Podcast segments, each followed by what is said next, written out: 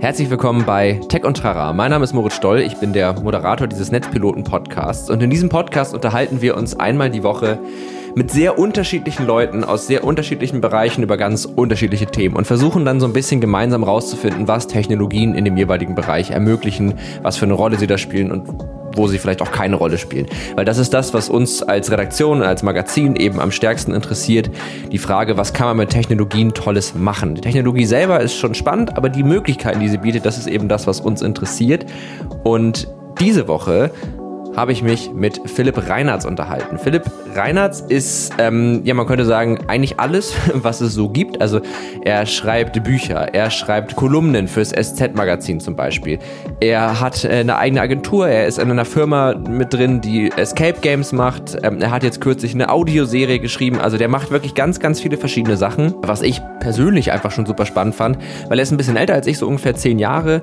Äh, dadurch natürlich auch schon so ein bisschen weiter in seinem beruflichen Werdegang und ich sehe mich da ganz ähnlich. Dadurch war das rein von meinem persönlichen Interesse äh, schon mal ein super spannender Gesprächspartner, aber eben auch aus Magazin- und Netzpilotensicht nochmal ganz stark, weil er hat eine Agentur, Pfeffermind heißt die, und äh, das ist eine Gamification-Agentur. Das heißt, die bieten für Kunden Lösung an, wie man die Dinge, die eigentlich keinen Spaß machen, für zum Beispiel Kunden oder Schüler oder Studenten ein bisschen spaßiger machen kann, indem man eben so Spielelemente damit reinbaut. Gamification ist so ein Thema, das habe ich schon ganz oft irgendwie mal irgendwo gehört, aber so richtig was drunter vorstellen konnte ich mir nicht. Also wie funktioniert das, was für Konzepte werden da angewendet? Und da haben wir uns eben drüber unterhalten und auch noch so ein bisschen über anderen Kram, also über so kreative Prozesse und wie man Ideen findet. Also das sollte auf jeden Fall für die HörerInnen von Tech und Trara super spannend sein. Freut euch also auf die Folge. Mir hat sie sehr viel Spaß gemacht bei der Aufnahme und ich denke, sie wird auch euch viel Spaß machen beim Zuhören. Bevor ich euch aber in die Folge entlasse, diese Folge wird sozusagen unterstützt von uns selbst, denn wir haben ja jetzt vor einer Woche mit Gigabyte gemeinsam die Netzpiloten Creative Tech Season gestartet. Das ist eine Art saisonales Event auf netzpiloten.de, wo wir uns mit den kreativen Möglichkeiten von Technologien auseinandersetzen wollen. Das heißt, wir wollen jetzt ein bisschen die dunkle Jahreszeit nutzen. Äh, jetzt gerade dadurch, dass die Fallzahlen wieder so gestiegen sind, ist es eh ziemlich wahrscheinlich, dass wir alle ganz, ganz viel drin sein werden und damit vor unseren Bildschirm sitzen werden. Und diese Zeit wollen wir nutzen für kreative Projekte aus allen möglichen Disziplinen, auch gerne zwischen den Disziplinen, also Coding, Gameentwicklung, Videobearbeitung, Videos zu drehen, Fotografie, Illustration, was auch immer, alles, was man irgendwie an einem Bildschirm machen kann. Und dafür wollen wir euch auf netzpiloten.de Tipps geben, Tricks geben, Anleitungen, euch zeigen, was braucht ihr dafür, was braucht ihr für Hardware, welche Games könnt ihr jetzt vielleicht spielen und so weiter und so fort. Und die ganzen Artikel findet ihr eben auf netzpiloten.de. Die Übersicht zur Netzpiloten Creative Tech Season ist verlinkt unten in den Show Notes. Da findet ihr einmal nochmal eine kurze Beschreibung dazu, was das Ganze ist und alle Artikel, die wir für diese Creative Tech Season erstellt haben. Vielen Dank an Gigabyte für die Unterstützung dieser Creative Tech Season. Gigabyte ist übrigens ein Hardwarehersteller. Die machen PC-Komponenten ganz äh, tolle und eben auch ganz tolle Notebooks, äh, auf denen man wirklich sehr gut arbeiten kann, besonders als Creator und jemand, der kreativ arbeitet. Genug geredet. Ich wünsche euch ganz viel Spaß mit der Folge. Wir hören uns nach dem Intro wieder.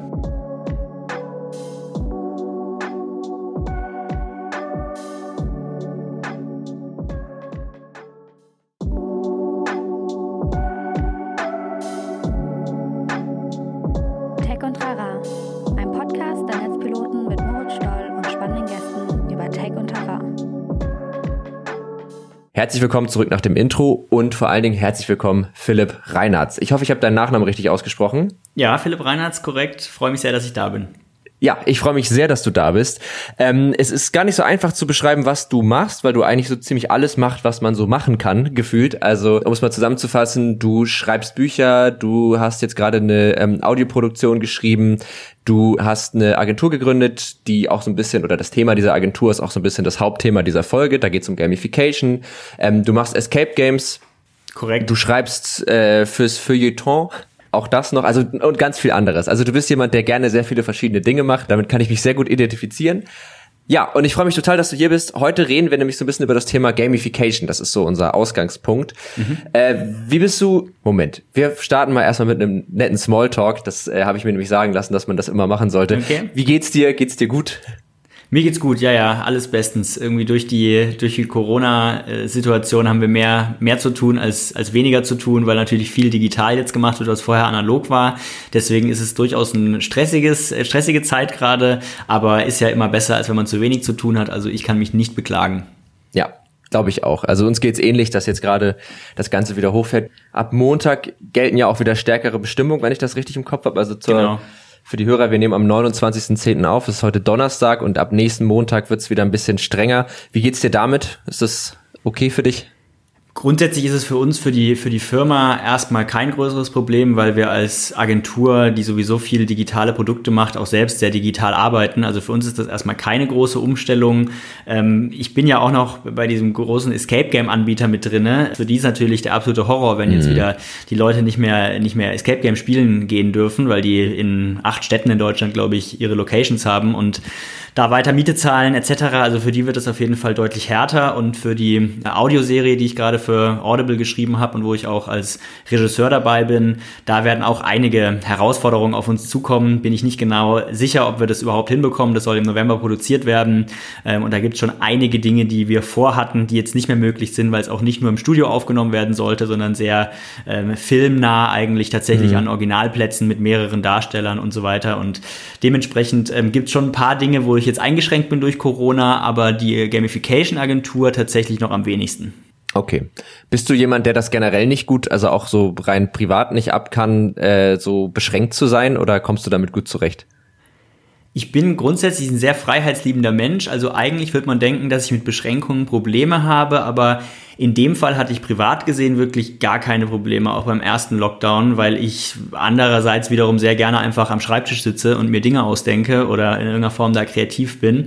Und das ähm, war für mich dann eigentlich fast angenehm zu sagen, man hat jetzt nicht mehr den Druck, auf äh, irgendwelche Veranstaltungen zu gehen, um mhm. Leuten Hände zu schütteln, sondern man hatte guten Gewissens, konnte man einfach mal sagen, okay, heute bleibe ich von morgens bis abends zu Hause und setze mich an den Laptop und denke mir was Neues aus. Und da sind viele gute Projektideen entstanden in der Zeit. Also grundsätzlich habe ich damit relativ wenig Probleme und habe mich dadurch auch nicht eingeschränkt gefühlt, auch wenn ich an anderen Orten Freiheitseinschränkungen als ein sehr freiheitsliebender Mensch häufig als äh, Bedrohung wahrnehme, fand ich jetzt bei Corona das eigentlich alles absolut machbar und habe mich da habe mich da nicht in irgendeiner Form eingeschränkt gefühlt. Ja, ja, kann ich, also geht mir ähnlich. Also man hat dann halt einfach den Schreibtisch mehr und man kann sich dann halt auf solche Sachen einfach stürzen und dadurch finde ich auch, also ich, ich langweile mich selten. Das ja, ist, genau. Äh, das, das scheint bei dir eh nicht zu sein. genau, ja, genau, das geht. Ja. Eigentlich, ich glaube, vielleicht äh, ist es auch, wäre es ganz gut, wenn man sich häufiger mal langweilen würde. Ja. Aber ähm, gut, kommen wir so ein bisschen zum Thema. Also äh, wir haben schon gesagt, äh, die Gamification-Agentur Pfeffermind heißt die, ähm, die hast du ja noch während des Studiums gegründet, ne? Genau, also das vielleicht ganz kurz so, weil das, weil das diesen Werdegang ganz gut beschreibt. Ich komme eigentlich ja. eher aus der Kreativrichtung, habe Theater, Film und Fernsehen studiert, also hatte nie vor, eine Firma zu gründen oder so. Das war jetzt nicht so in meiner DNA wie bei vielen anderen Gründern, die das irgendwie von ihren Eltern mitbekommen haben oder aus ihrem Umfeld oder wie auch immer. Mhm. Ähm, ich wollte eigentlich immer eher kreative Dinge tun, schreiben, ähm, Film, Fernsehen etc. Das waren so die Baustellen, mit denen ich schon wirklich als kleines Kind viel zu tun hatte ähm, und habe dann im Laufe des Studiums aber irgendwie gemerkt, ähm, eigentlich glaube ich aus dem Gedanken heraus, dass ich gerne mein eigener Chef wäre und ähm, mhm. nicht irgendwo angestellt wäre, sozusagen, ach komm, dann gibt's nicht irgendeine Möglichkeit, so sein eigenes Ding zu machen ähm, und habe mich dann während des Studiums bei der Stiftung der deutschen Wirtschaft, das ist so eines von diesen ähm, Förderungswerken für Stipendien, ähm, beworben und wurde da angenommen und habe dadurch erstmal so einen Zugang bekommen zu Unternehmen. Ich hatte vorher auch gar keine Ahnung, wie so Unternehmen funktionieren und wie das abläuft und fand mhm. das eigentlich alles ganz interessant, hatte da dann auch mit Unternehmensberatungen zu tun und war dann kurzzeitig bei, bei Unternehmensberatung auch völlig als kompletter Exot, also der ich noch nie in meinem Leben vorher mit PowerPoint oder Excel was zu tun gehabt hatte, saß ich auf einmal da und habe irgendwie ja. drei Monate lang bei einer Bank ähm, gesessen und die, die beraten, wo ich auch keine Ahnung von Banken äh, hatte. ähm, aber es war trotzdem super lehrreich, ich habe viel gelernt und habe da schon so, glaube ich, so einige Dinge gelernt, die ich so für meinen, äh, dass, dass ich da dann schon mein Gedanke verfestigt hat, nee, ich will so mein eigenes Ding gründen. Und mhm. habe dann noch während des Studiums so ein bisschen rumgeguckt im Bekanntenkreis und auch unter den anderen Stipendiaten. Gibt es da nicht irgendwie Leute, die vielleicht auch Bock haben, was zu gründen? Und so kamen wir auf die Idee, unsere eigenen Spiele zu machen. Und das war die, die, die Uridee war eigentlich, ja, ähm, ich hatte eine Idee für ein Spiel, was so im öffentlichen Raum stattgefunden hat. Und da haben wir dann drumherum unsere erste, unser erstes Unternehmen gebaut. Und das ja. ist eigentlich der Grundstein von dem, was es bis heute gibt, nur inzwischen mit anderem Fokus und größer etc. Ja. Hat dich dieses, also dieses unternehmerische Denken, hat das äh, mit deiner Kreativität auch irgendwas gemacht? Also so das, das ja, vielleicht sogar mittlerweile anregend ist? dann schon. Ja, kommt drauf an, verschieden. Also ich habe mich da glaube ich schon sehr sehr gewandelt. Was so, mhm. ich glaube, ich bin gehe heute schon anders an Ideen ran, als ich das jetzt vor zehn Jahren gemacht habe äh, weil ich halt immer den Unternehmer inzwischen in mir drin habe, der da schon auch ein bisschen mitdenkt und überlegt, okay, ist das denn was Sinnvolles? Ich glaube, früher habe ich schon wahnsinnig viel Zeit in Ideen gesteckt, ähm, wo ich, wo eigentlich, muss man klar sagen muss, okay, die sind vielleicht ganz, ganz nett, aber damit kannst du nicht wirklich irgendwas anfangen, so ungefähr. Das mhm. waren dann wirklich sehr Ideen für mich selber. Und da ja. habe ich mich, glaube ich, schon sehr verändert, dass ich jetzt halt immer als, äh, als Unternehmer so mit dem Kopf habe, okay, kann man da auch irgendwas draus machen? Ähm, und das ist schon auch anregend in vielen Fällen. Man kriegt ja auch einfach viel mit, was so, was gibt so auf dem Markt und so. Man ist da einfach, hat da einfach ein offenes Visier. Bei ein ja. paar Stellen ist es sicherlich so, dass ich auch ab und zu inzwischen häufiger frü früher die Schere im Kopf ansetze, als ich das jetzt noch als 20-Jähriger gemacht hätte, weil ich einfach ja. immer so ein bisschen mitdenke, was, was kann man damit dann anfangen später. Ja, ja, also es ist, glaube ich, auch ein guter, guter Prozess und ich glaube, wenn man, solange man sich dieses, dieses ein bisschen befreite, so rum experimentieren irgendwie noch ein Stück weit erhalten kann. Ja, aber dann gibt Fall. einem ja dieses Unternehmerische und dieses ein bisschen zu überlegen, warum sollte ich das eigentlich tun, ähm, auch finde ich nochmal einen ganz coolen Rahmen, um dann darin kreativ zu sein. Und das ist ja auch so ein Learning vielleicht in dem Bereich, dass man irgendwann ja auch merkt, es geht ja gar nicht immer darum, dass man mit einem immer Geld verdient, aber es ist schon immer ganz gut, sich zu fragen, warum mache ich das? Und wenn ich dann am genau. Ende dabei rauskomme, dass ich sage, oh, ich mache das für mich, ist ja auch. Genau, ja auch absolut. Ja, ja, genau, absolut, genau. Und ja. es geht ja auch dann gar nicht mal immer drum zu sagen, ich muss damit möglichst viel Geld verdienen, aber einfach irgendwie zu sagen, man macht was, wo man weiß, das interessiert andere Leute, da, da hat auch irgendjemand anderes irgendwie was davon. Das ist ja auch nochmal eine andere Motivation, als nur zu sagen, ich will damit möglichst viel Geld verdienen. Ähm, aber klar, wenn man selbst das nicht möchte, sondern sagt, ich habe einfach nur Lust drauf mache das für mich selber, ist natürlich auch völlig in Ordnung. Ja. Ähm, aber genau, da, also zumindest was jetzt so die Firma angeht, kann ich als Geschäftsführer halt mit der Brille nicht mehr drauf gucken wie früher und einfach nee. nur die Sachen machen, auf die ich Bock habe, sondern da muss ich natürlich immer mitdenken, äh, was haben wir da für Kunden, die wir damit erreichen können. Aber ich habe das nie so richtig als Einschränkung empfunden, sondern eher so ein bisschen mehr Fokus. Ähm, hat eigentlich ganz gut getan bei, bei ein paar Sachen, dass man sich nicht zu sehr verrennt, auch in, in Ideen. Ja, ja total. Äh, also Gamification. Außer ist Story ja so ganz kurz fällt mir nur ein, weil ich das, weil das, weil ich das spannend fand. Auch einfach, wie man rangeht an so eine Entwicklung. Ich bin eigentlich früher, das ist, äh, da sehe ich mich quasi immer schon so als Kind vor mir. Ich, vom Typ her irgendwie der, ich sperre mich mittags in mein Zimmer ein, bastel dann irgendwie den ganzen Tag an einer Idee, überlege mir irgendwas Cooles und dann komme ich später raus, wenn alles wirklich fertig und perfekt ist und sag hier mhm. Mama, Papa, Geschwister, ich habe mir eine coole äh, Show ausgedacht und dann spiele ich die Show im, im, im Wohnzimmer. So ungefähr sah, sah es aus, als ich irgendwie elf war. Und ja. ähm, davon, und so bin ich auch grundsätzlich bei anderen Sachen rangegangen. Also wenn ich ein Buch geschrieben habe, mein erstes Buch war so, dass ich mich, dass ich keinem Menschen davon erzählt habe, mich ins Zimmer zurückgezogen habe und die 320 Seiten geschrieben habe und erst als alles fertig war und das eigentlich quasi abgabereif war, habe ich überhaupt dem ersten Menschen davon erzählt. Und das ist schon was, was sich sehr, sehr geändert hat. Also wenn ich jetzt irgendwie eine Idee für eine, für eine Serie habe, war jetzt vor kürzlich so mhm. für eine, für eine quasi Bewegtbildserie, dann setze ich mich heute ran und sage, okay, ich gebe mir dafür jetzt einfach mal zwei Tage, um mir erste Ideen dazu zu überlegen und mhm. den Stand, den ich nach zwei Tagen habe, damit laufe ich rum und zeige das mal ein paar Produzenten und gucke, was die davon halten. Ist es gut? Kommt es an? Kommt es nicht an? Und wenn die alle sagen, das ist eine scheiß Idee oder da gibt es schon was, was irgendwie in drei Monaten rauskommt, ähm, dann muss ich da gar nicht erst weitermachen. Also das ist an ja. sich auch hilfreich, dass man nicht zu sehr Sachen für sich behält und wartet, bis alles perfekt ist, sondern heute habe ich viel mehr die Mentalität zu sagen, ich, ich gebe mir mal einen kurzen Zeitraum, überlege mir was und dann ist es halt auch nicht schlimm, wenn es nicht klappt. Also wenn ich irgendwie, ich habe auch bei meinem zweiten ja. Buch zum Beispiel, was, also das zweite Buch nicht das, was dann wirklich das zweite Buch war, sondern die zweite Idee, die ich für ein Buch hatte, mhm. habe ich irgendwie zwei Monate an einem Buch geschrieben, äh, zeige es im Verlag und die sagen, nee, nee, sorry, also das wollen wir auf gar keinen Fall machen. Und ich habe da dann im Endeffekt halt stundenlang dran gesessen, ja. ja. Und so würde ich halt heute nicht mehr rangehen, sondern eher sagen, kürzer sich Zeit nehmen und dann ist es auch nicht schlimm, wenn es wenn's, äh, wenn's scheitert, ne? fail, fail offen, fail early. Ähm, ja. Solange man da nicht zu viel Zeit reingesteckt hat, ist auch okay, wenn alle sagen, nee, mach eine andere Idee. Aber da habe ich mich, glaube ich, sehr verändert und das ist schon eine, finde ich, wesentlich angenehmere Arbeitsweise, weil es nicht so enttäuschend ist, auch wenn was nicht klappt dann. Was, was macht dir da mehr Spaß? Also macht dir so dieser, dieser Moment mehr Spaß, indem du die Idee hast und die so in den ersten zwei Tagen so ausarbeitest? Oder der Moment, wo dann Verlag zum Beispiel sagt, okay, machen wir und du es dann umsetzt? Also wo ist da für dich der, der eigentliche Fun? Ich glaube schon eher diese erste Phase. Also dieses wirklich ja. sich die Ideen ausdenken, das macht mir meistens schon deutlich mehr Spaß. Und ähm, wenn der Verlag dann sagt, so, jetzt brauchen wir zehn Folgen von der Serie, das ist dann eher der Moment, wo ich sage, so, ah, okay, krass, jetzt muss ich auch noch wirklich die zehn Folgen schreiben. Ne? Jetzt muss ja, ich auch ähm, was arbeiten. Ja, ja, ja genau. Also das, ja, Ja, ja, genau. Da ist bei mir, glaube ich, schon eher so diese wirkliche Konzeptentwicklung, das, was mir, was mir wirklich Spaß macht. Und das ist wiederum ja. bei der Firma ganz gut, dass wir da inzwischen ja auch ein Team haben. Und da kann ich das tatsächlich häufig so machen, dass ich dann irgendwie mir Ideen ausdenke, die dem Kunden vorstelle. Und wenn dann die Zusage kommt und da wirklich ein langer Rattenschwanz an Umsetzung dranhängt, dann muss ich das gar nicht immer alles dann alleine machen. Und das ist dann wiederum auch ja. ganz, ganz angenehm, ja. Ja, total. Aber das habe ich auch irgendwann gemerkt. So, ah, okay, ich glaube, ich mag die Ideen haben und ein bisschen ausarbeiten lieber, als es dann auch immer komplett umzusetzen. Ja. Also ich habe auch, was ich schon an so Google Docs geschrieben habe mit, ah, das könnte ich mal machen und das könnte ich mal machen und dann habe ich natürlich nichts davon gemacht. Aber ja. ich kenne das sehr gut, ja. Genau. Um jetzt nicht zu doll abzuschweifen, also auch wenn die Hörer dieses Podcasts wissen, dass ich das sehr, sehr gerne tue. Äh, lass uns mal ganz kurz ein bisschen über das Thema Gamification reden, mhm. ähm, weil das ja so ein bisschen zumindest der Aufhänger für die Folge ist. Äh, was ist so die Idee hinter Gamification? Also warum, was ist das und warum macht man das? Gamification ist die Übertragung von Spielelementen auf einen Kontext, der eigentlich gar nichts mit Spielen zu tun hat. Und das macht man meistens, weil, verkürzt gesagt, Spiele machen den Leuten Bock, viele andere Sachen machen den Leuten nicht so viel Spaß. Äh, zum Beispiel ein Formular ausfüllen, den Müll runterbringen, ähm, die Autoersatzteile-App nutzen, whatever.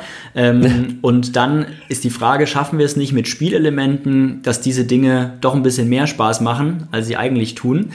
Und das mhm. ist so die Grundidee von Gamification und es lässt sich halt in sehr, sehr vielen Bereichen anwenden. Also eigentlich immer da, wo ich irgendeine Aufgabe habe, die ich machen muss, aber nicht so richtig Lust drauf habe, da ist unser Ziel mit Gamification daraus eine Aufgabe zu machen, die man wirklich machen will. Und das ist halt zum Beispiel im Bildungsbereich super hilfreich, kennen wir alle. Wir hatten mhm. sicherlich alle irgendwie in der Schule Sachen, auf die wir nicht so Lust hatten. Und wenn man es schafft, solche Inhalte dann so zu gestalten, dass Leute sich halt gern damit beschäftigen, das sind so klassische Anwendungsfelder von Gamification. Bei uns halt auch viel in Unternehmen, sei es für die eigenen Mitarbeiter, denen man ja auch was beibringen will häufig. Die müssen auch gewisse Dinge lernen. Also an sich sind es auch, an sich auch eine Bildungssituation, nur halt in Weiterbildung und nicht wie, wie in der Schule.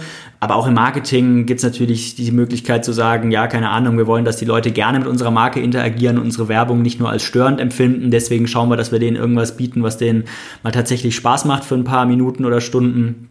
Also mhm. da gibt es sehr, sehr viele Anwendungsfelder, aber es geht immer um das Thema Spielelemente einsetzen in einem Zusammenhang, der gar nichts mit Spielen zu tun hat.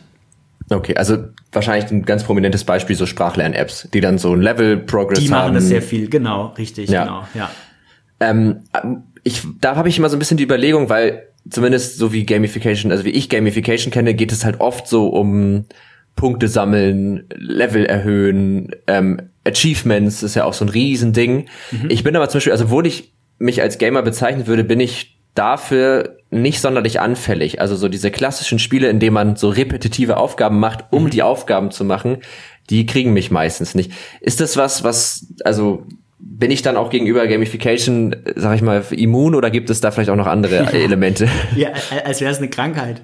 Ähm, ja. nee, naja, das, ist, ja. das ist schon die, die Sachen, die du beschreibst. Das wird äh, in der, in der Gamification-Szene ganz gern beschrieben mit PBL, Points, Badges, Leaderboards. Also das sind schon mhm. so die simpelsten Mechaniken. Und da mhm. gibt's eben auch leider sehr viele Produkte, die nicht mehr machen, als solche Mechaniken zu implementieren. Also wenn ich einfach nur in mein Foyer ein großes Dashboard hänge, wo ich irgendwie einen Punktestand sehe, in Abhängigkeit davon, wie viele von meinen Sales-Mitarbeitern schon wie viele Telefonate heute geführt haben, dann ist es natürlich mhm. eine sehr langweilige Form von Gamification und das motiviert vielleicht ein paar Leute und wahrscheinlich auch nur für einen kurzen Zeitraum. Ähm, wir gehen eigentlich schon so ran, dass wir sagen, ja, das sind interessante Elemente. Wir haben auch viele Produkte, wo mal irgendwie ein Highscore drin ist oder auch Spiele, wo mal Punkte zu erreichen sind. Aber das mhm. kann nie der Kern der Gamification sein. Wir gehen schon so ran, dass wir sagen, wir brauchen irgendeine coole Idee, Spielidee, Mechanik und dann kann man das gerne ergänzen mit solchen Methoden, Mitteln, Mechaniken, die man auch aus anderen Spielen kennt. Aber im Kern steht da erstmal was anderes. Ich kann mal ein Beispiel Beispiel nur nennen. Das haben wir gemacht für Jung von Matt und für deren ah, Kunden ja. Samsung. Ähm, das war im Bildungsbereich, ging es um Schüler in der Schweiz, die was über bestimmte historische Persönlichkeiten lernen sollten. Die waren auch vorgegeben, Frida Kahlo und noch zwei andere, aber bleiben wir mal bei dem Beispiel. Und da haben wir gesagt, okay, könnte es nicht cool sein, zu überlegen, wenn es damals Smartphones gegeben hätte, was natürlich zu der Zeit, in der Frida Kahlo lebte, nicht der Fall war, wie hätte wohl ihr Smartphone ausgesehen? Und das gleiche auch ja. mit Marco Polo, der nochmal deutlich früher gelebt hat, um dann zu gucken, okay, mit wem hatten die denn so Kontakt? Was hat er denn in seinem Tagebuch stehen, wo er hingereist ist? Oder Frida Kahlo, mit wem hatte die zu tun? Wer könnte ihr denn auf die Mailbox sprechen, wenn es damals eine Mailbox gegeben hätte und so weiter? Ähm, also das war schon einfach eine, eine Spielidee und unabhängig von so simplen Mechaniken wie denen, die du gerade genannt hast, sondern wirklich zu überlegen, könnte das ein cooles Spiel sein? Und daraus haben wir dann sowas gebastelt, dass man eben wirklich solche Smartphones gesehen hat und ähm, ganz viele verschiedene Apps anwählen konnte, dort dann Informationen suchen musste. Im Endeffekt ging es darum, dass man bestimmte Fragen beantworten musste über, die, über diese Person und die Antworten habe ich aber nicht einfach nur an einer Stelle gesehen, sondern musste wie bei einem Escape-Spiel Quellen mhm. verbinden, was auf der Karte nachschauen, was ich vielleicht in einem Mailbox-Anruf gehört habe und sich so durch dieses Spiel wie so ein großes Rätsel durcharbeiten. Und das kam sehr gut an bei den Schülern, weil es halt von den ganzen Oberflächen her natürlich genauso aussah wie die Sachen, die sie sonst den ganzen Tag freiwillig machen. Nur halt jetzt ja. in einem Zusammenhang, wo noch eine Geschichte erzählt wurde, aber eben auf eine Art, die für die viel mundgerechter war als das, was sie sonst im Geschichtsunterricht vorgesetzt bekommen. Ja, und sich dieses, dieses Zusammensuchen von Geschichten und von, von Informationen, das kann ja auch, also das macht ja eigentlich auch Spaß, aber sobald man da eben so einen Kontext reinbringt, ja. dann ist es natürlich deutlich motivierender. Gibt es so, so, äh, du hast ja schon gesagt, dieses PBL, das ist so ein ziemlich definiertes Element. In was für eine Kategorie würde das fallen? Also dieses fast schon Escape Room-artige, gibt es da auch Gibt es da so Wissenschaft zu? Wahrscheinlich gibt es da Wissenschaft zu. Also ja, ach, im Endeffekt ist es, also wir haben schon das meiste uns da auch selbst erarbeitet, was so Kategorisierung mhm. angeht. Also wir haben da dann so ein eigenes Set entwickelt, das heißt Player Journey, ähm, mhm. richtet sich äh, so ein bisschen an der Heldenreise, was ein paar Leuten ja was sagen wird, ist so ein Storytelling-Element, ähm, was äh, wirklich auf Forschung auch beruht, dass eben viele Geschichten immer gleiche Abfolgen von bestimmten Stationen haben in den großen Star Wars zum Beispiel. Star Wars ja. arbeitet damit, ähm, aber ja, also von von alten Mythen von vor 2000 Jahren bis zu Hollywood heutzutage immer ähnliche archetypische Abläufe in so einer Geschichte zu finden sind. So was ähnliches haben wir eben für Spiele entwickelt. Und da sind wir dann auch so vorgegangen, dass wir einfach ganz, ganz viele Spiele uns angeguckt haben und die runtergebrochen haben auf einzelne Mechaniken. Also dementsprechend würde ich jetzt auch sagen, dieses ähm, gerade erwähnte Spiel von mir, das ist jetzt auch nicht eine Mechanik, sondern so ein Spiel setzt sich immer zusammen aus ganz vielen einzelnen Mechaniken. Und die haben mhm. wir versucht zu kategorisieren und dann zu schauen, dass wir wirklich alle Spiele dann damit ab, äh, abdecken können und zu sagen, okay, dieses Spiel kann, können wir in diese oder jene Teile zerlegen.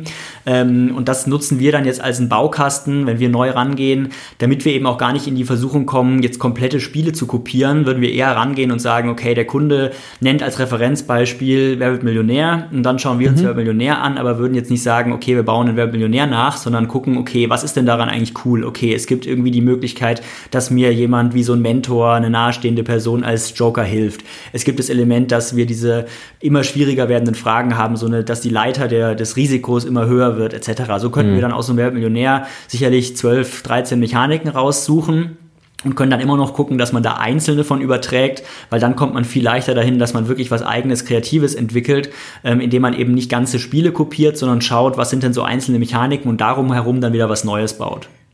Das heißt, die Spielmechaniken, ähm, die bedienen sich auch gar nicht immer nur aus der aus der Games-Welt, also aus der digitalen Games-Welt, sondern generell aus dem Thema Spiel, ja, ja, also absolut. auch Brettspiele und auch, so. Ja. Da, ich bin da auch sehr, es gibt dann irgendeinen so einen berühmten Satz, ähm, wo Leute sich dann beschweren, die aus der Games-Szene kommen, von wegen Gamification wäre irgendwie so der Missbrauch der, der, der Videospiele. Das sehe ich halt mhm. halt überhaupt nicht so. Also für mich hat das begrenzt mit Videospielen zu tun. Das ist einfach grundsätzlich geht es um Spielmechaniken. Ich habe schon Gamification-Beispiele gesehen aus dem 17. Jahrhundert im Museum. Ähm, mhm. Und genauso schauen wir halt auch super viel auf Brettspiele etc. Ich sehe das überhaupt nicht als eine Übertragung von oder eine Kopie von Videospielen nur auf einen langweiligeren Kontext, sondern man guckt einfach grundsätzlich im Phänomen Spiel, was gibt es da für, für Mechaniken und wie kann man die auch in einem anderen Zusammenhang einsetzen also für mich hört sich das so an, als würde es generell auch einfach darum gehen, wie kann ich denn, also das hatten wir auch am Anfang schon gesagt, so ein bisschen, äh, wie kann ich denn etwas, was eigentlich keinen Spaß macht, mir so gestalten, dass es Spaß macht. Das kann man ja auch für sich selbst machen. Also ich habe gerade genau. so ein genau. bisschen an meine Schulzeit zurückgedacht und da habe ich das ganz oft gemacht, dass ich mir das dann so für mich selbst überlegt habe, erstmal, warum will ich das vielleicht lernen, was kann man damit Cooles machen und mir dann auch ein bisschen überlegt habe, okay, dann versuche ich jetzt mir irgendwie ein System oder irgend so ein beinahe, beinahe schon so eine Story drumherum zu basteln, die mir irgendwie hilft, Bock auf das Thema zu haben. Physik war so ein klassisches Beispiel. Ja, genau. Ich glaube, da sind wir sehr ähnlich bei, bei diesem Thema und so ist es bei mir auch losgegangen. Deswegen war es auch so, ja. als ich das erste Mal den Begriff Gamification gehört habe, das wird wahrscheinlich so 2010, 2011 gewesen mhm. sein, da dachte ich auch erstmal völlig affig, wieso brauchen wir da jetzt irgendwie so einen Namen für? Ähm, und vor allem damit verbunden aber auch diese Attitude, das ist jetzt das neue Ding, wo ich dachte, Jungs, ganz ehrlich, das mache ich seit ich zehn bin, so ungefähr. Ne? Ja. Also ja. Das ist jetzt nichts besonders Neues und dementsprechend finde ich es dann auch komisch zu sagen, das ist jetzt irgendwie von der Videospielindustrie abgekupfert, weil ich glaube, das ist was ganz Natürliches, was manche Leute einfach immer schon gemacht haben und da sind jetzt auch wir zwei wahrscheinlich nicht die Ersten, das haben auch wahrscheinlich Leute vor 50 Jahren schon gemacht, ja, wenn sie was Langweiliges lernen mussten, dass sie sich da irgendwie geguckt haben, dass sie sich ein Spiel drum bauen oder zumindest eine Geschichte drum bauen, das hilft ja auch schon häufig ähm, ja. und darauf, darauf beruht dieses Gamification-Thema, dass man genau sowas, sowas jetzt in, in so einem ähm, Unternehmenskontext oder Bildungskontext eben nochmal ein bisschen systematischer macht, aber an sich das, was viele Leute intuitiv auch tun würden. Ja, das ist vielleicht echt ein Tipp. Ähm, das hat mir immer total geholfen, wenn ich so irgendwas lernen musste, was ich irgendwie langweilig fand, dass ich mir dann häufig so geguckt habe, ich Filme oder Serien finde, die in demselben Wissenskontext spielen. Also ich habe jetzt kein Jura studiert, aber zum Beispiel Suits. Mhm. Natürlich hat das überhaupt nichts damit zu tun, wie Juristen wirklich arbeiten, aber in dem Moment, wo man, glaube ich, anfängt, sich so eine Geschichte drum zu bauen und Charaktere, die sich in dieser Welt bewegen, denkt man, ah, und jetzt wenn ich das jetzt lerne, dann bewege ich mich auch irgendwie in diese Welt und dann kriegt das automatisch so einen cooleren Kontext irgendwie. Ja, absolut. Ich unterrichte auch an der Hochschule einen Masterkurs und das war natürlich auch mhm. klar, als ich da gefragt wurde, jetzt irgendwie vor vier Jahren, war für mich natürlich auch klar, ich werde da genauso rangehen, wie ich halt als Student und Schüler selbst am liebsten gelernt habe. Ähm, das ist im weitesten Sinne so eine Art BWL-Kurs, Creative Industry mhm. Management heißt der. Aber da mhm. gehe ich genauso ran, dass die in der ersten Stunde ähm, immer mit mehreren Studenten zusammen gründen, die ein fiktionales äh, Unternehmen und alles andere, wenn es dann um Marketing geht und um andere Themen, die wir in dem Kurs behandeln, das wird, das spielen die jeweils an einem Beispiel ihres eigenen ah, Unternehmens cool. durch. Und das ist genau das, was du auch sagst, weil dann hat man einfach eine ganz andere Beziehung dazu. Und das ja. ist an sich genau das Gleiche, so wie ich halt früher, ich habe ähm, an sich ja, wie gesagt, nichts BWL-artiges studiert, aber mich so manchmal spaßeshalber da in die Vorlesung reingesetzt und tatsächlich mhm. auch mal einfach eine Klausur spaßeshalber mitgeschrieben. Und die habe hab ich genau so gelernt, das war, ging es um Marketing und ich habe mir einfach selber dann auch überlegt, okay, ich habe jetzt, da hatte ich schon so die ungefähre Idee für ein Unternehmen, was ich wirklich gründen will und habe mir einfach vorgestellt, okay, ich spiele jetzt mal alle Sachen, die wir hier einfach nur theoretisch lernen, am Beispiel dieses Unternehmens durch. Ne? Wofür würde ich denn wirklich Geld ausgeben für, für Werbung etc.? Ja. Ähm, und das ist ja ganz anders verankert, als wenn ich mir jetzt nur so ganz äh, diese Begriffe durchlese, ah ja, okay, es gibt die Möglichkeit und jene. Wenn man das mit einer Geschichte oder was Spielerischem verbindet, ist es natürlich viel, viel besser verankert. Und genau das, das machen wir uns auch zunutze mit Gamification, ja. Ja, und auch mit so einem potenziellen Erfolgserlebnis, ne? Also, dass da am Ende auch irgendwie was, was steht, wo man dann denkt, ach guck mal, cool, das habe ich jetzt irgendwie geschafft oder erschaffen oder so. Also bei mir war das im Studium ganz ähnlich. Ich habe halt an der Fachhochschule studiert, Informatik oder Medieninformatik und da war halt super viel projektbasiert, was halt das einfach automatisch mit sich gebracht hat, weil du ziemlich am Anfang, du hast immer erstmal so ein paar Grundlagen gekriegt und dann hieß es, jetzt überlegt euch ein Projekt, was ihr machen wollt und dann setzt ihr das um. Und in dem Moment hast du ja genau das gemacht, dass du eigentlich jeden theoretischen Part irgendwie an deinem praktischen Beispiel immer so durchexistiert hast. Und die Sachen, das sind die Sachen, die ich jetzt noch weiß. Ja. Die Sachen, wo mir jemand das vorne erzählt hat, habe alles vergessen. Ja, ja absolut. Also, und das ja. ist auch, das macht auch Sinn, das habe ich jetzt erst besser verstanden, weil diese Audioserie, die ich gerade geschrieben habe, da geht es eben um das Thema Gedächtnis und Gedächtnisverlust etc. Und da habe ich mich mit dem Phänomen länger beschäftigt. Und es ist wirklich so, dass wir unterschiedliche Gedächtnissysteme haben. Und es gibt halt einfach ein Gedächtnissystem, da werden Fakten abgelegt, unser Wissenssystem. Das heißt, da steht dann wirklich drin, was ist die Hauptstadt von Frankreich Frankreich etc. Und ein komplett mhm. davon getrenntes anderes Gedächtnissystem ist dann das äh, episodische Gedächtnis, wo ich solche Dinge lerne wie, ähm, äh, also mir merke wie Geschichten. Also wenn ich mir jetzt darum jetzt eine Geschichte gebaut habe oder du in diesem Projekt gearbeitet hast, dann ist das eben nicht nur in diesem Faktengedächtnis abgelegt, sondern eben auch im episodischen, weil ich erinnere mich auch an die Situation, wie ich das gelernt habe. Also nicht nur der Fakt selber, du wirst jetzt wahrscheinlich nicht mehr mhm. wissen, wann hast du eigentlich gelernt, wann das Paris die Hauptstadt von Frankreich ist. Das weiß man einfach irgendwann und es ist abgelegt. Aber Sachen, ja. wo man sich noch daran daran erinnert, wie man es erlebt hat. Deswegen funktionieren Spiele da auch so gut, ja, weil dann erinnere ich mich eben nicht nur an die Wissensvermittlung selber, sondern, ah ja, ich weiß noch, ich saß da und habe die App gespielt, wo ich Frida Carlos WhatsApp-Nachrichten gelesen habe. Das ist einfach besser verankert und dadurch ergibt sich auch dieses Phänomen, dass wir häufig Leute haben, die einen Gedächtnisverlust haben bei denen teilweise dieses episodische Gedächtnis nicht mehr zugänglich ist. Die wissen über sich selber sehr wenig, aber die wissen dann trotzdem noch, wer war eigentlich Präsident vor zehn Jahren, obwohl sie an sich sagen, ich weiß das gar nicht, aber ich, ich habe die Information, dass es ähm, Barack Obama war, ja. Und das ist dann wiederum die Kehrseite des Ganzen. Also es sind einfach unterschiedliche Gedächtnissysteme und da können einzelne von betroffen sein. Und dadurch hat man rausgefunden, dass, das, dass die eben voneinander getrennt sind. Deswegen ah, okay. macht das total Sinn zu sagen, ähm, wir wollen gar nicht, dass Sachen nur im Wissensgedächtnis abgelegt sind, sondern auch im episodischen und im besten Fall ein anderes von den 5 ist auch noch das Prozedurale, was noch, noch tiefer verankert ist. Also wenn man irgendwas noch aktiv macht, ja, deswegen auch Spiele noch mal ein bisschen besser als Geschichten. Wenn man irgendwas mhm. aktiv macht, ist es auch noch mal was, was äh, woanders abgelegt ist und entsprechend besser erinnert werden kann. Ja. Ähm, Hast du so paar Beispiele für, für Gamification, wo du sagst, so das ist so ein richtig gelungenes Beispiel? Also natürlich, also de, deine Beispiele, die ihr, die Sachen, die ihr gemacht habt, die sind richtig gelungen. Aber manchmal hat man ja auch so Sachen noch, wo man sagt, das hat mich mal, das habe ich mal irgendwo gesehen oder den Gedanken hatte ich mal und das war so, du dachtest, so sollte das sein.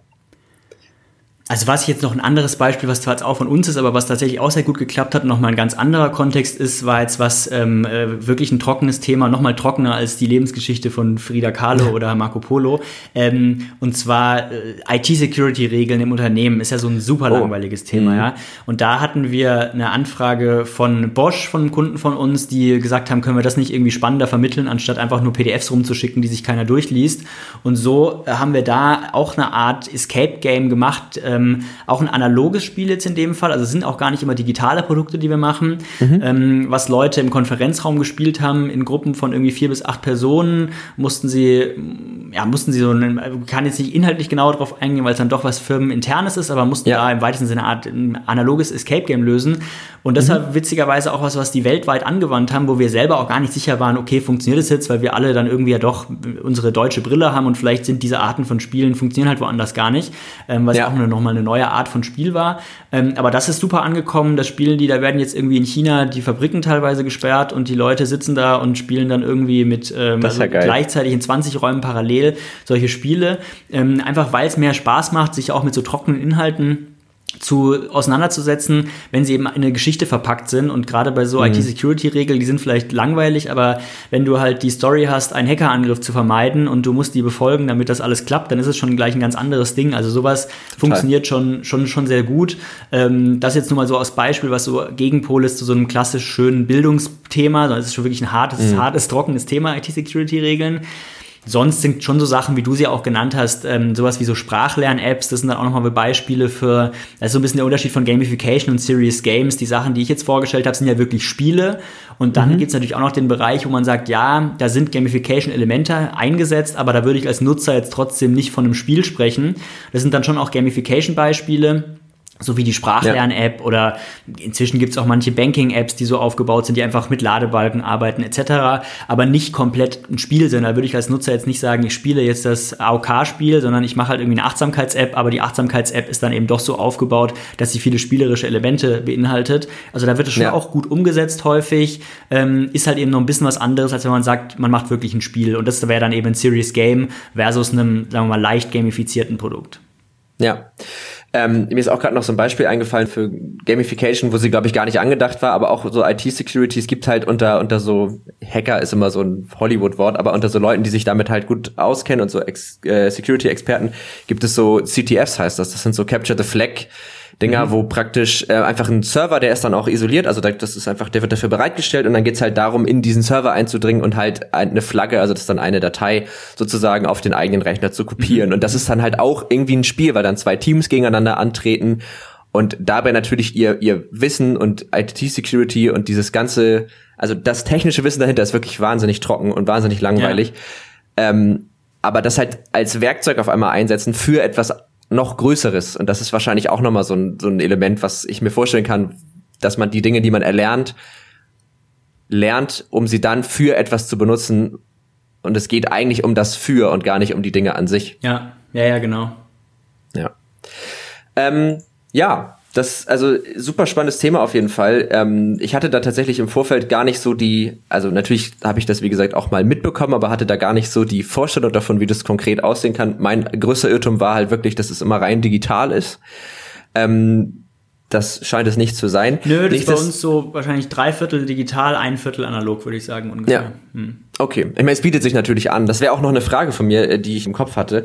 Was für Technologien sich da denn so besonders anbieten? Also ob du sagst, also ich habe jetzt so einen gedacht, so VR, Augmented Reality, da wird ja auch dann immer viel probiert, mhm. ähm, da so in die, gerade in so einem Bildungssektor kann man so pauschal nicht sagen. Wir haben da auch schon alles gemacht und für jedes Projekt ist was anderes sinnvoll.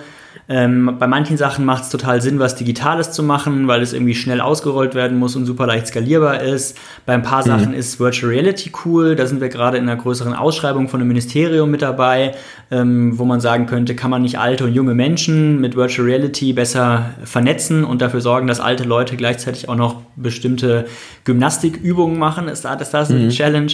Ähm, bei anderen Sachen ist Virtual Reality auch wieder ungeeignet. Wir haben das im Escape Game Bereich schon ein paar Mal gemerkt, dass Leute eigentlich da da lieber normale Räume spielen, weil es an sich wieder so ein bisschen die Rückkehr in das analoge Leben ist, zu sagen, ich gehe in so einen Raum und suche da nach Hinweisen und brauche eben jetzt nicht unbedingt die Brille auf. Das, da kommt es manchmal auch gar nicht so gut an bei bestimmten Zielgruppen zumindest. Also das ist immer sehr mhm. individuell zu betrachten. Ich würde nicht sagen, dass es jetzt eine Technik gibt, die grundsätzlich besser oder schlechter für Gamification geeignet ist, sondern man kann im Web was Gutes machen, man kann gute Apps machen, man kann was mit VR, mit AR machen. Das ist äh, relativ flexibel. Da ist Gamification ist ja eher die Methode, unabhängig davon, mit welchem Medium man das am Ende dann umsetzt.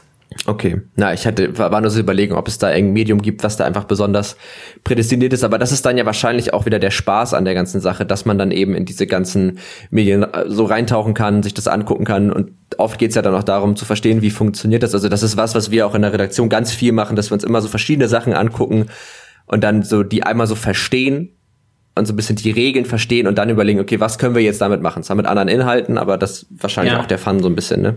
Und es ist halt auch das Gute bei uns, es gibt halt ein paar andere, die haben einfach einen bestimmten Produktkatalog und versuchen den den mhm. Kunden zu verkaufen. Und da muss man natürlich die Kunden auch immer in eine bestimmte Ecke dann, dann drängen und sagen, hey, aber mhm. für euch macht es total Sinn, was mit Apps zu machen, weil wir halt Apps bauen. Und das ist halt bei uns ganz gut, dass wir sagen, wir sind an sicher die Ideenentwickler. Also unser Fokus ist gar nicht die Umsetzung, das machen wir auch häufig mit externen Softwareentwicklungsfirmen. Unser mhm. Fokus ist, dass wir Gamification-Experten sind und eigentlich gute Architekten von solchen Anwendungen sind. Und entsprechend sind wir da total flexibel, weil wir müssen jetzt nicht immer eine bestimmte bestimmte Technologie verkaufen, weil wir das irgendwie, weil wir den richtigen Entwickler dafür bei uns sitzen haben, sondern wenn wir jetzt ein, ein Virtual Reality Projekt machen, ein größeres, dann suchen wir uns halt die Leute dafür zusammen und arbeiten mit den Firmen zusammen, die das dann gut umsetzen können. Und wir selber ja. sind nicht festgelegt auf irgendwas, sondern können da, wie du sagst, einfach in verschiedene Sachen reingucken und jeweils gucken, welche Spielidee lässt sich denn mit welchem Medium am besten umsetzen.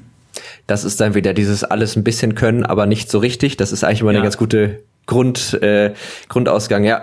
Ähm, dazu habe ich noch mal eine Frage, das ist mir gerade eingefallen. Ähm, das hatten wir, ich glaube, das war im Vorgespräch noch, haben wir ja auch kurz darüber gesprochen, dass äh, du da halt auch so ein bisschen so tickst, so dieses, ich, ich möchte alles ein bisschen können, aber das geht natürlich immer so ein bisschen zu Lasten so einer Einzelexpertise. Also du wirst jetzt, oder man wird ja mit dieser Mentalität nie so ein Vollprofi in einer einzigen Sache, weil man dafür einfach zu viele verschiedene hat. Ähm, würdest du das gerne manchmal können? Also hättest du gerne manchmal die Fähigkeit, in einer Sache so richtig gut zu sein? So besser als alle anderen in dem Bereich? Ähm, also bei Gamification würde ich sogar sagen, da haben wir, auch ich, den Expertenstatus inzwischen schon so, dass wir da häufig rangerufen werden und wirklich einfach als Experten äh, dazugeholt werden. Und da glaube ich auch, gibt es wenige, die schon so viel gemacht haben wie wir, auch wenn es unterschiedliche mhm. Bereiche sind. Aber grundsätzlich das Phänomen kenne ich schon. Das ist eine Abwägungsfrage, ob man das will oder nicht. Ähm, bei mir ist zum Beispiel Literatur so ein Thema. Ich schreibe ja auch Bücher, aber dadurch, dass ich Geschäftsführer bin, kann ich nicht Vormittage lang im Café sitzen und die Feuilletons von SZ und Zeit jeden Tag gelesen haben. Das heißt, wenn ich mhm. Mittwochabend zum Fußballtraining unserer Fußballautoren-Nationalmannschaft gehe, in der ich mitspiele, einer Mannschaft aus, aus Schriftstellern, ähm, und wir danach beim Bier sitzen ähm, und im Wesentlichen darüber diskutiert wird, wer heute was im Zeitfeuilleton geschrieben geschrieben hat, da denke ich mir dann schon, okay, da muss ich, bin ich teilweise ein bisschen ruhiger und kann nicht mitreden, aber das muss ich in Kauf nehmen, weil die Alternative wäre, dass ich mich halt dann wirklich nur auf einen Bereich konzentriere und das würde mir, da würde mir das Herz viel mehr bluten, wenn ich die anderen mhm. Sachen weglassen müsste. Das heißt, da muss man so ein bisschen seinen Frieden mitmachen, dass man bei ein paar Sachen eben nicht derjenige sein kann, der sich da mit allem auskennt und häufiger mal sagen muss, nee, sorry, ähm, das Buch kenne ich jetzt doch nicht. Oder ist ja auch in den anderen Bereichen so jetzt, ähm, wenn ich Audioserien schreibe, ich bin jetzt auch kein Experte, dass ich irgendwie alle Hörspiele kenne oder so. Ne? Da gibt es dann wiederum andere mhm. Experten für. Ähm, aber ich glaube, da man profitiert umgekehrt so stark davon, dass man viele verschiedene Dinge tut, weil man das ja immer, diese Erfahrung immer wieder in einem anderen Bereich mit einbringen kann und ich so häufig schon bei Gamification Dinge einbringen konnte, die ich aus dem einem der anderen Bereichen gelernt habe. Deswegen glaube ich insgesamt, wenn man da so die, die Kosten-Nutzen-Rechnung aufmacht, dann hat es insgesamt mehr Vorteile als Nachteile.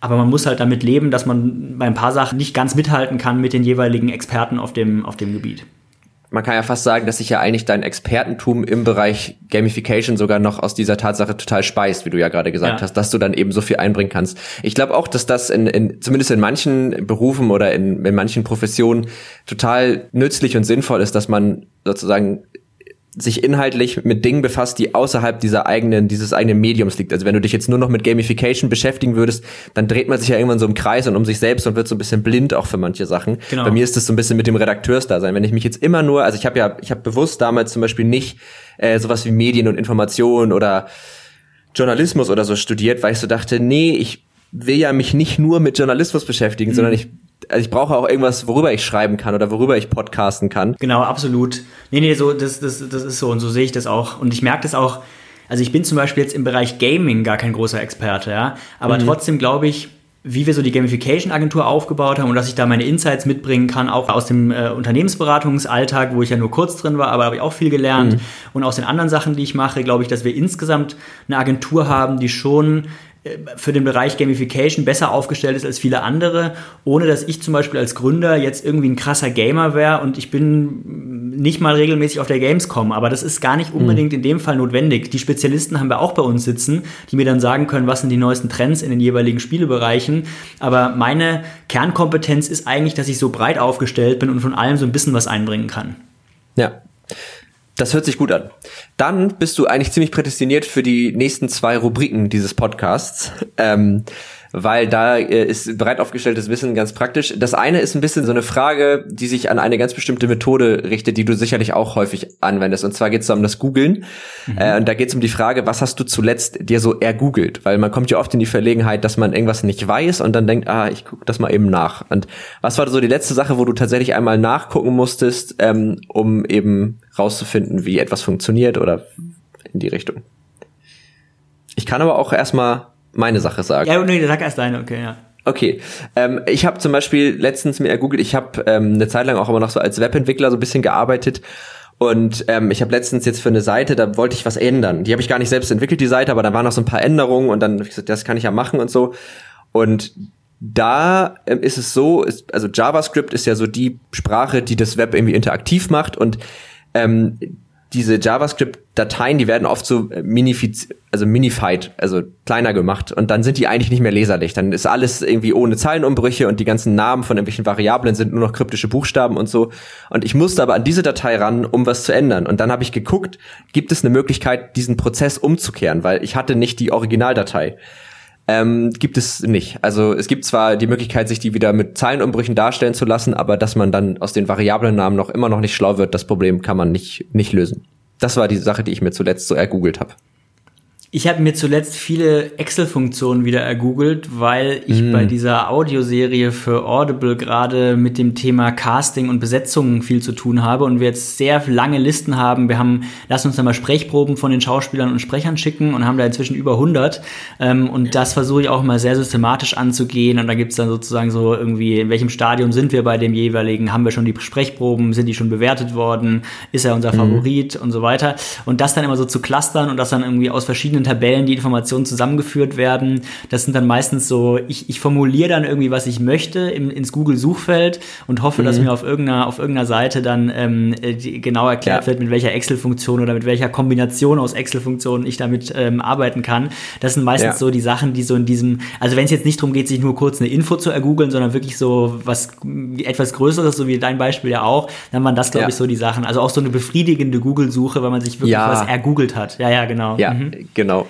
Total. Bist du, also magst du das auch so gern, dieses, wenn du in so einem Projekt bist und so dann diesen Moment, wo du sagst, okay, jetzt schreibe ich mir das einmal alles in der Excel-Tabelle richtig strukturiert auf und dann mache ich Filteransichten ja, ja. und am Ende und Graphen und dann ist das alles super verständlich und dann guckt man wahrscheinlich eh vor lange nicht mehr drauf, aber dieser Prozess macht Spaß, oder? Absolut. Also ich ja. bin auch großer, großer Excel-Fan und ähm, ja. Nutze es auch in vielen Bereichen, wo es, glaube ich, andere nicht nutzen. Also ich merke das jetzt gerade auch bei dieser Audioproduktion, wo die auch immer teilweise mhm. überrascht sind, was ich alles mit Excel mache. Aber ich halte es alles, halte es für ein sehr, sehr powervolles ähm, Tool und total. Cloud, dass man da total gut mitarbeiten kann, ähm, wenn man es halt richtig nutzt. Was die allermeisten, also 95 Prozent der Excel-Tabellen, die ich auch irgendwie von Kunden oder so bekomme, das ist im Prinzip, die hätten es auch in Word machen können, so, ne? Also wenn es ja. wirklich einfach nur runtergeschrieben ist. Aber wenn man halt mal ein bisschen guckt mit Filtern, also jetzt keine verrückten Sachen, ne? aber ein bisschen irgendwie äh, ein paar Funktionen bei Excel nutzen, die, die ja. Spaß machen, äh, Pivot etc., dann kann man da schon echt super viel rausziehen. Ja, und auch alleine schon mal sich Sachen automatisch zusammenrechnen zu lassen, ja, ja. Sachen zu zählen, Prozente ja. aus, ja, finde ich auch, macht, macht mega viel Spaß. Und es ist so ein bisschen Programmieren light, weil du halt die, die, so die Syntax ist sehr einfach. Ja. Ich wollte gerade sagen, da, das ist, glaube ich, so der Moment, wo ich mich dann so ein bisschen fühlen kann, wie du wahrscheinlich als, als Programmierer oder wo ich nachvollziehen kann, warum es, glaube ich, sehr geil ist, auch Entwickler zu sein. Einfach dieses, man überlegt sich was, man schreibt es auf und mit dem Drücken auf Enter erfahre ich gleich, okay, war das jetzt eine gute Idee oder schlechte Idee? Und natürlich komplett anderes, ähm, ich als Geist Geisteswissenschaftler, da schreibst du was auf, dann schickst du es irgendwem und dann gibt es dazu zehn Meinungen und jeder diskutiert drüber und irgendwie finde ich es ganz cool, dass du bei diesem Entwickeln immer dieses, äh, dieses direkte Feedback hat und, und ja, da kann nicht drüber diskutiert ja werden, nein. sondern es ist halt ja, ja oder nein und wenn es falsch ist, ist es falsch und dann weißt du auch, du Total. hast den Fehler gemacht und dann kannst du auch nicht gucken, ob das Excel vielleicht den Fehler gemacht hat, sondern du weißt, okay, irgendwas habe ich noch nicht richtig durchdacht, also finde ich, macht schon auch Spaß und kann ich gut nachvollziehen, dass man, dass man das ähm, beruflich gerne macht. Ja, also fürs rein berufliche ist es mir tatsächlich ein bisschen äh, zu eintönig, aber wo du das sagst, ist es noch befriedigender, wenn das dann noch eine Weile rechnet. Weil das ja. steigert dann noch die Spannung. Also ich habe, ähm, es gibt, äh, sagt dir Python was, die Programmiersprache? Ja. Das ist so die Programmiersprache, wenn es so ein bisschen so um Datenhandling mhm. und auch mhm. Data Science und so geht. Bin ich jetzt nicht gut drin, aber habe ich eine Zeit lang mal gemacht. Und da gibt es dann immer so, das nennt sich so Notebooks. Also da hast du dann praktisch immer ein Feld und dann führst du das Feld aus und dann kriegst du da drunter die Ausgabe. Das ist einfach für dir Übersicht und dann kannst du dir daraus auch Dokumente erstellen und Dokumentation und so weiter und so fort. Naja, und da musste ich eben mal was machen und da war das dann auch mal, du schreibst Funktion und die berechnen dann irgendwas, werten ganz, ganz viele Daten aus teilweise so 20.000 Zeilen und das mhm. dauert dann halt kurz, mhm. ne? Und dann rechnet das und rechnet das und dann am Ende denkst du so, ja, es hat funktioniert ja. und das ist ein unfassbar geiles Gefühl und dann reduzierst du auch diese komplexe Ausgabe, also dieses, du hast irgendwie ganz viele Zeilen noch an irgendwelchen Ausgaben und die sind noch nicht sofort ersichtlich, ob das jetzt funktioniert hat. Und dann das noch zu reduzieren, dass du am Ende wirklich nur noch ein hat funktioniert oder hat nicht funktioniert stehen hast, macht wahnsinnig viel Spaß. Ja, ja, ja, doch, das, das kann ich gut nachvollziehen, ja. Ja. Ähm, ja, sehr schön. Diese Rubrik finde ich immer ganz cool, weil man da immer so ein bisschen was aus Leuten rauskriegt, das man sonst nicht aus ihnen rauskriegt. Ähm, das gilt auch für die zweite Rubrik äh, und die, da wirst du sicherlich viel zu beizutragen, viel beizutragen ich habe gerade Wortfindungsstörung. Da wirst du auf jeden Fall was zu, zu sagen haben. Mhm. Wow, ich mache übrigens beruflich Podcast. ähm, und zwar geht es da um die Empfehlung der Woche. Also meine Gäste und ich sprechen jede Woche eine Empfehlung aus an die Hörer, HörerInnen, das wollte ich mir angewöhnen, von Tech und Trara, ähm, wo es darum geht, äh, den irgendwie, also irgendwas Cooles, was du gesehen, gelesen, gefunden, geguckt hast, äh, wo du sagen würdest, das würde ich total gerne mal empfehlen. Auch hier, ich bin genauso unvorbereitet wie du aber vielleicht fällt dir da ja was Schönes ein. Ich denk auch nach. Ich denk auch nach. Ich hab was. Dann fang du wieder an. Dann fange ich an. Okay, äh, ist ein bisschen off-topic, aber mh, hm, wenn man so ein bisschen Lust hat, sich mal so mit so 3D-Animation und auch Modeling zu beschäftigen, hätte ich zwei coole Empfehlungen das Ganze passt ganz gut. Wir haben nämlich auf netzpiloten.de gerade die Creative Tech Season. Das ist, da geht es so ein bisschen darum, dass wir jetzt den, den Winter und in Anführungsstrichen passenderweise auch den zweiten Lockdown Light so ein bisschen nutzen wollen, um unseren Lesern so unter die Arme zu greifen, was kreative Projekte angeht, sich neue Sachen anzueignen, vielleicht coole Dinge umzusetzen im Bereich Tech. So. Und da geht's halt im 3D-Modeling, das ist auch so ein Thema, was ich äh, immer mal wieder so angerissen habe. Und äh, da kann ich die Software Blender sehr empfehlen. Blender ist ein Open Source Tool, was aber in der kompletten Industrie totaler Standard ist. Das kann man sich kostenlos runterladen. Ähm, und damit kann man halt super gut 3D-Models erstellen und Animationen. Und dann gibt es noch einen ziemlich coolen äh, Kanal, wo man das dann auch gleich alles lernen kann und der heißt Blender Guru. Der Typ hat richtig gute ähm, Kurse zum Thema Blender und wie bringe ich mir das alles bei und so. Das ist super befriedigend, weil das so, es ist zwar irgendwie Tech, aber es hat dann wieder so eine, es fühlt sich ein bisschen an wie Malen. Oder hast du als Kind vielleicht auch mal so Bügelperlen gemacht? So, dass man diese kleinen Perlen auf sowas steckt. Ach so. Ja, mhm. also ja, ne, so, so, so kreative Sachen für Kinder, ja. weil mhm. es ist, wenn du, sobald du erstmal verstanden hast, wie das Programm funktioniert, ist es eigentlich nicht mehr schwer. Du musst es dann nur noch machen und dann kannst du wieder kreativ werden und dir formen und Muster überlegen. Das macht sehr viel Spaß. Also das sind meine Empfehlungen der Woche. Dann geht meine in eine ähnliche Richtung. Ähm, und zwar habe ich vor einiger Zeit für mich Divi entdeckt. Ich weiß nicht, ob ihr das kennt, du, du das kennst, nee. D-I-V-I. Ähm, das ist jetzt auch für Leute, die an sich Bock haben, so ein bisschen zu programmieren oder Webseiten zu machen, aber eben auch keine Programmierer sind und dann wiederum bei WordPress und so vorgefertigten Themes sich zu eingeschränkt fühlen. Ja, so, das war meine Situation häufig vorher. Und Divi ist so ein What You See is What You Get Editor mhm. für WordPress. Also du installierst es auf WordPress drauf, aber dann hast du wirklich eine komplett eigene Oberfläche und hast extrem viele Möglichkeiten und kannst dich wirklich sehr frei austoben. Und es ist eben jetzt nicht ein Theme, was du einfach nur customized, sondern du kannst dir schon komplett selber damit Seiten bauen, aber musst halt nicht programmieren können, sondern hast einfach über sehr viele Einstellungsmöglichkeiten und direkte, wenn du was änderst, siehst du direkt, wie es aussieht. Ähm, darüber kannst du das machen und das hat mir sehr viel Spaß gemacht. So habe ich meine eigene Webseite zum Beispiel philipp-reinhardt.de gestaltet, aber inzwischen auch auf der Arbeit nutzen wir das jetzt auch in der Agentur häufig, wenn wir zum Beispiel ähm, teilweise so Spiele bauen, was wir jetzt in der Corona-Zeiten häufig gemacht haben, äh, wo wir eigentlich auch wieder so eine Art Escape-Game-Prinzip aufs echte Leben übertragen und dann die Leute suchen lassen ähm, auf verschiedenen Webseiten und die sind aber wirklich dann nachgebaut. Dann versuchen wir echt eine Anwaltsseite oder eine Polizeiseite zu bauen mhm. und so zu tun, als sei das eine echte und verstecken da halt dann Informationen drauf. Und dafür haben wir ja. auch Divi genutzt und damit geht es super schnell. Man braucht keine Programmierkenntnisse, aber es ist eben für Kreative geeignet, weil man sich trotzdem sehr frei austoben ah, kann. Cool.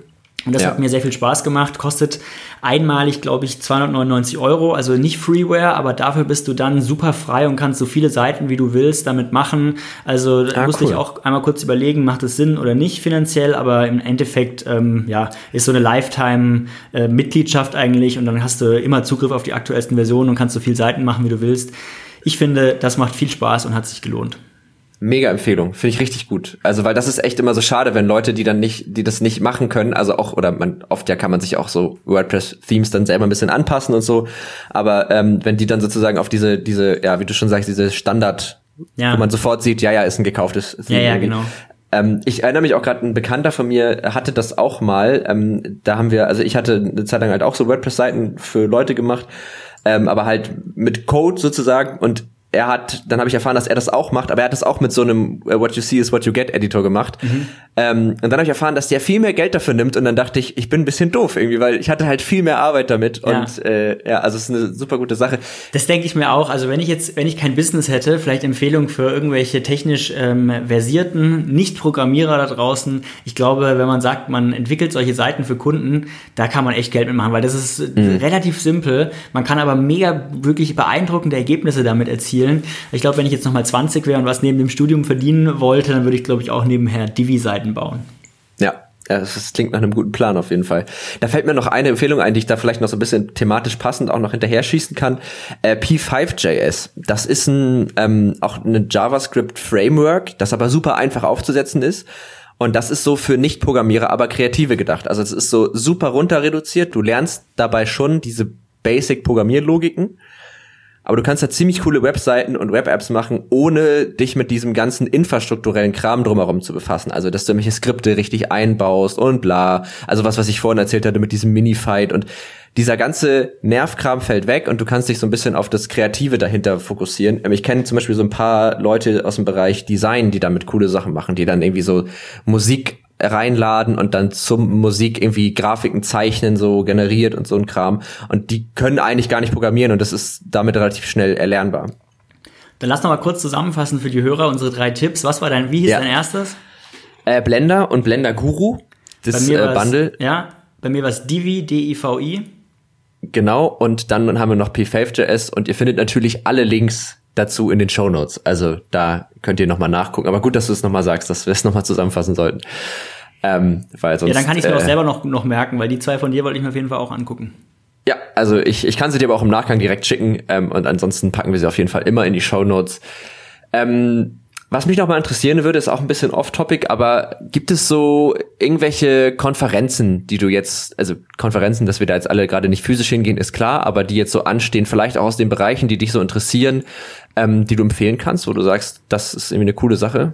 Es kommt jetzt echt eine sehr coole nächste Woche, die heißt Immersive X. Ähm, da bin ich als Moderator auch engagiert. Ah, cool. Bin ich ganz, war ich aber sehr froh, weil die, sonst hätte ich mir wahrscheinlich als Teilnehmer hätte ich da teilgenommen, weil das super interessant ist. Da geht es eben um äh, Storytelling in verschiedenen Bereichen, also transmediales äh, Geschichten erzählen, VR, ähm, aber auch was passiert, was machen Fernsehsender in dem Bereich gerade, wie versuchen die neue Erzählformate zu etablieren. Also geht viel um das Geschichtenerzählen, auch für, für Marken, also hat auch so eine Brand Perspektive, aber es sind auch viele Gäste dabei, die jetzt nicht aus der Unternehmenswelt kommen, sondern eben mhm. von Sendern etc.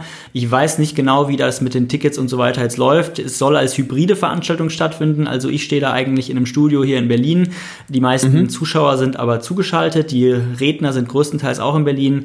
Vielleicht wird es jetzt alles Corona-bedingt auch nochmal umgeplant. Ich habe da noch nicht den aktuellsten Stand, aber die würde eigentlich stattfinden am kommenden Freitag. Also Freitag in einer Woche. Das ist dann der Gute Frage. 7. oder 6. November. Das ist der 6. November, genau. Freitag, 6. November findet digital statt. Kann man bestimmt gucken, ob man da noch an Tickets kommt. Das ist ein Event, auf das ich mich sehr freue. Sonst habe ich nicht so viele Konferenzen im Kalender, wo ich sage, da bin ich wirklich regelmäßig jedes Jahr. Also immer unterschiedlich. Mhm. Meistens, ich bin halt relativ viel als Speaker irgendwo um, ähm, und danach richte ich dann so meinen Kalender häufig aus, weil das immer für uns besser ist, als irgendwo einfach nur als Gast zu sein. Das ist zwar auch immer Klar. spannend, da sieht man ein bisschen was, aber es, es, bringt natürlich immer sehr, sehr viel, wenn man auf solchen Konferenzen als, als äh, Speaker ist und über Gamification redet, weil meistens danach dann doch irgendwie ein paar Leute sich melden und sagen, hey, ich habe dich total gesehen, lass doch mal sprechen. Ähm, deswegen ist mein Kalender meistens schon so voll mit Konferenzen, auf denen ich selber spreche, dass ich gar nicht ja. viele Konferenzen habe, wo ich noch ähm, als, als Gast hingehe pro Jahr. Ja. Ähm, ja, voll die coole Empfehlung. Also tatsächlich äh, hat auch die Johanna Gogolin, der Gast der letzten Folge, hat die auch empfohlen. Also das scheint, das scheint ah, was okay. dran zu sein. Mhm. Ja, äh, werde ich mir angucken, auch deinen Talk auf jeden Fall. Ähm, dann, ich habe auch noch eine Konferenz sonst am Start, die ich auch noch mal empfehlen kann, die tatsächlich so kurz vorher, also die geht vom 4. bis zum 8., also überlappt sich ein bisschen, aber das ist die Play 20. Das äh, Play ist so ein, da geht es eigentlich komplett so um Indie-Game, mhm. um die ganze Indie-Game-Szene. Das ist eine Hamburger Konferenz, die jetzt dieses Jahr, also die ist sehr klein und das ist auch alles nicht so riesig, äh, die jetzt aber auch, die ist komplett kostenlos, wenn ich das richtig im Kopf hab und ähm, findet eben dann ab nächsten Mittwoch statt, also diesem Mittwoch, weil wir sind ja eigentlich schon am Montag, mhm. aber ähm, und da kann man eben auch mal reingucken. Da gibt's ein paar ganz spannende Talks. Ich hatte auf einen freue ich mich äh, mit Melanie Eilert ist der zum Thema Behinderung in Spielen und in der Games-Industrie. Also mhm. sowohl was das Spielen von Games angeht, als halt auch so ein bisschen die die Darstellung dieser Themen innerhalb mhm. der Spiele. Finde ich ganz spannend. Das ist auch spannend, muss ja. man erzählen. Also, weil das ähm, merke ich umgekehrt aus der anderen Perspektive häufig, dass mhm. wir die Auflage haben, barrierefreie Spiele zu machen, ähm, weil du mhm. gerade für Ministerien oder so arbeitest. Und das echt schwierig ist, weil das auch gar nicht, das ist eben auch nicht so schwarz und weiß. Da gibt es auch häufig dann einfach Richtlinien, was Schriftgrößen und so weiter angeht. Mhm. Aber bei ein paar Sachen wird es wirklich schwer, weil immer auch die Frage ist, welche Arten von Behinderung zählen da alle dazu. Und wenn du wirklich alles ähm, am Ende auch noch, wenn es quasi für Blinde spielbar sein muss, wird es bei einem Smartphone-Spiel irgendwann wirklich, ähm, wirklich schwierig. Schwierig. Ähm, ja. Also ist auf jeden Fall ein super spannendes Thema, wie man das erreichen kann. Und ähm, haben wir auf jeden Fall auch häufig schon diese Challenge gehabt, zu sagen, mhm. wie kriegen wir das hin, weil man da als Spielemacher häufig am Anfang ja gar nicht drüber nachdenkt, äh, wenn man erstmal nur so irgendwelche kreativen Spielideen sich überlegt, aber ist wirklich eine Challenge und ähm, sicherlich interessant, was da, was es da auch für Perspektiven drauf gibt und wie man das am besten, Total. am besten macht. Total. Also ich habe letztens habe ich einen Streamer gesehen, der ähm, spielt komplett, also der hat so einen Mundcontroller, mhm. so drei äh, Controller und du pustest in so Röhrchen, das sind dann die Eingaben und der hat äh, Call of Duty gespielt. Und ich kenne mich selber, dass ich, wenn ich einen anderen Controller in die Hand nehme, denke, ah, jetzt fühlen sich die Joysticks so leicht anders an, kann ich nicht mitspielen. Sorry. Mhm. Und damit irgendwie meine schlechte Performance versuche zu erklären. und dann habe ich ihn gesehen und dachte so, ja, okay, vielleicht äh, muss man auch einfach mal ein bisschen sich anstrengen. Ähm, und der hat, also das, wenn ich nur das Gameplay gesehen hätte, hätte ich nicht gesehen, dass der eigentlich nur mit einem, also nur mit seinem Mund da an diesem, an mhm. diesem Röhrchen darum mhm. äh, tüdert. Also das fand ich irgendwie echt krass. Und also wie du schon sagst, da denkt man irgendwie aus seiner eigenen Brille immer gar nicht so richtig drüber nach im ersten Moment, wenn man irgendwelche Ideen hat. Und mhm. das ist auf jeden Fall ein spannendes Thema. Ja, ich glaube tatsächlich, ich habe jetzt gar nicht so richtig auf die Uhr geguckt, aber wir haben, wir sind glaube ich so ungefähr bei einer Stunde, ne, wenn ich das richtig im Kopf habe. Ja, ich glaube, knappe Stunde haben wir auf jeden Fall auf dem Tacho. Ja, sehr gut. Das ist die ideale Länge für einen Podcast, äh, habe ich mir mal sagen lassen. Äh, gibt es noch irgendwas, was du loswerden möchtest? Ähm, wo letzte Worte innerhalb dieses Podcasts, nicht generell, aber alles gesagt zum Thema, zum Thema Gamification. Also ich glaube, was ich mitgeben würde, weil ich kenne jetzt nicht genau eure Zielgruppe, aber ich schätze, dass das ja wahrscheinlich auch viele Kreative sind, die da, die da in der, in eurem, in eurem Format zuhören. Und ich glaube, ja. also was ich wirklich mitnehmen würde, ist, viele verschiedene Sachen machen kann nicht schaden. Mir macht das total Spaß. Ähm, da soll man sich nicht von abschrecken lassen. Ähm, das hatte ich, glaube ich, auch nur vorhin im Vorgespräch kurz zu dir gesagt. Wenn einem da irgendwie gesagt wird, ja, ja, nee, nee, irgendwann kommst du an den Punkt, dass da musst du dich für eine Sache entscheiden, einfach ignorieren. Ich glaube da nicht dran. Ich bin großer Anhänger der sogenannten Portfolio-Karriere, wie das ja im Fachjargon heißt. Also mhm. viele verschiedene Sachen, aus denen sich sowas dann zusammenstückelt. Jetzt auch bei Corona gemerkt, dass es einfach optimal ist, weil man einfach, wenn dann eine Sache gerade komplett einbricht, hat man halt immer noch ein paar andere Standbeine, ja. auf die man sich verlagern kann. Also zum Beispiel, ich, ich moderiere ja auch teilweise Sachen, also da ist viel, viel weggefallen, weil halt viele Sachen auch ausgefallen sind dieses Jahr. Aber wenn man sagt, okay, nebenher habe ich noch was anderes, was ich dann von zu Hause machen kann, dann schreibe ich jetzt halt mehr Kolumnen fürs SZ-Magazin, für so eine kleine Spaßrubrik, die ich da mitbetreue fürs, fürs SZ-Magazin. Ähm, ja. Also das ist irgendwie meines, meines Erachtens super hilfreich zu sagen, man, man hat verschiedene Standbeine, auf die man sich stellen kann, um so einfach alles zu machen, worauf man Lust hat. Und da nur meine Message nicht abschrecken lassen, wenn irgendwer erzählt, nee, nee, irgendwann musst du dich mal entscheiden, leg dich doch mal fest. Nee, muss man nicht. Man kann auch weiterhin langfristig im Leben viele verschiedene Dinge tun und damit glücklich sein.